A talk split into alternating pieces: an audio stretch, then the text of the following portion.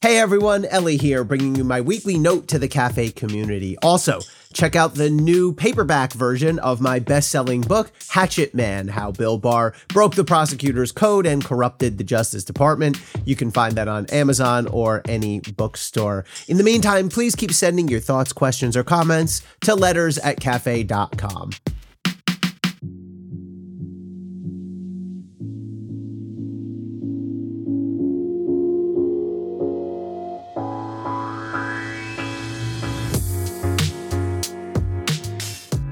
The House January 6 committee has finally, finally subpoenaed five of its fellow members of Congress.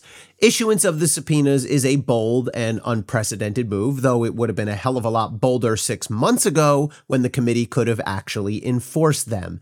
Given their belated arrival, the subpoenas are a suboptimal, but still on balance sensible strategic play. Five Republican House members have now received subpoenas all for good reason. Representatives Kevin McCarthy and Jim Jordan spoke directly with Donald Trump on January 6. McCarthy, according to his own words captured on tape a few days later, claimed that Trump himself had acknowledged some responsibility for the Capitol attack. Representative Scott Perry tried to run a coup inside DOJ, aiming to abuse the department's institutional credibility by having it endorse false election fraud claims. Representatives Andy Biggs and Mo Brooks helped spread the lie of election fraud and attended various pre January 6 planning meetings. Brooks, you may recall, screeched at the Stop the Steal rally immediately before the riot. Today is the day American patriots start taking down names and kicking ass. Keep in mind, the term subpoena sometimes carries an accusatory edge, but technically it's nothing more than a formal command to give testimony. A subpoena doesn't necessarily mean the recipient has done anything wrong, it simply means he may be a witness with relevant testimony. Of course, the Fab Five aren't quite taking it that way. In response to an initial round of polite, informal invitations in January, McCarthy and Jordan responded with angry, non responsive bluster that amounted to essentially, We have nothing to hide, but we don't like the committee, so we're going to hide. Look for the same response even now that the committee has upped the ante by issuing formal subpoenas. The committee now has two options to enforce those subpoenas or to punish noncompliance. The problem is that practically it's simply too late to go down either road. First, the committee can go to a federal district court and seek an order from a judge compelling McCarthy and company to comply. If they then continue to refuse, they can be held in contempt and, in an extreme scenario, locked up. The problem is that even if litigation moved at light speed, it would take at least a few months to complete. Keep in mind, the recipients can and almost certainly would appeal if they lost at the trial court level. There's simply no way the committee can complete litigation by the time public hearings kick off in early June, a few weeks from now. The committee also could vote to hold any subpoena defiers in contempt of Congress. That would send the matter over to DOJ, which would decide whether to prosecute. Even if this approach worked, it would punish the subpoena defiers, but it would not force them to testify. And in any event, it's doubtful DOJ would prosecute, and it's virtually impossible they'd make such a decision within the next few weeks. Exhibit A Mark Meadows, whose contempt referral has now been sitting with DOJ for over five months. Exhibits B and C, Dan Scavino and Peter Navarro also languishing at DOJ without action for six weeks and counting. The common theme here you've surely noticed is time, and the committee is just about out of it. Why then did the committee wait so long? They began serving subpoenas eight months ago, in September 2021. Why are they subpoenaing their fellow members of Congress only now, less than a month away from the start of public hearings? It can't be that the committee simply lost track of the clock. They know what they're doing, and they set the June schedule for public hearings.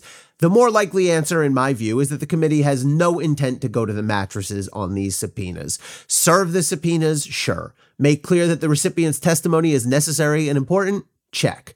But duke it out in the courts or in a potential prosecution, pass. Let's be clear here. Primary fault lies with McCarthy and his cohorts. They're all, at an absolute minimum, witnesses. Their blanket refusal to testify says much about their state of mind, their understanding that they witnessed and perhaps committed inexcusable acts on and around January 6. Now they're hiding the truth from their own colleagues and from the American public.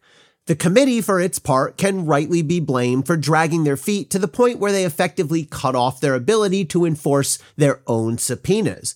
But all fault is not created equal. It's one thing to place yourself in a bad position to enforce compliance, as the committee has done. It's another thing, and far worse, to defy lawful subpoenas and to hide the truth about an attack on our democracy, as McCarthy and the recipients have done. So, yes, the committee could have been more aggressive and more proactive. I've spoken several times in this space over many months that the committee should not give special consideration to other members of Congress by refusing to subpoena them.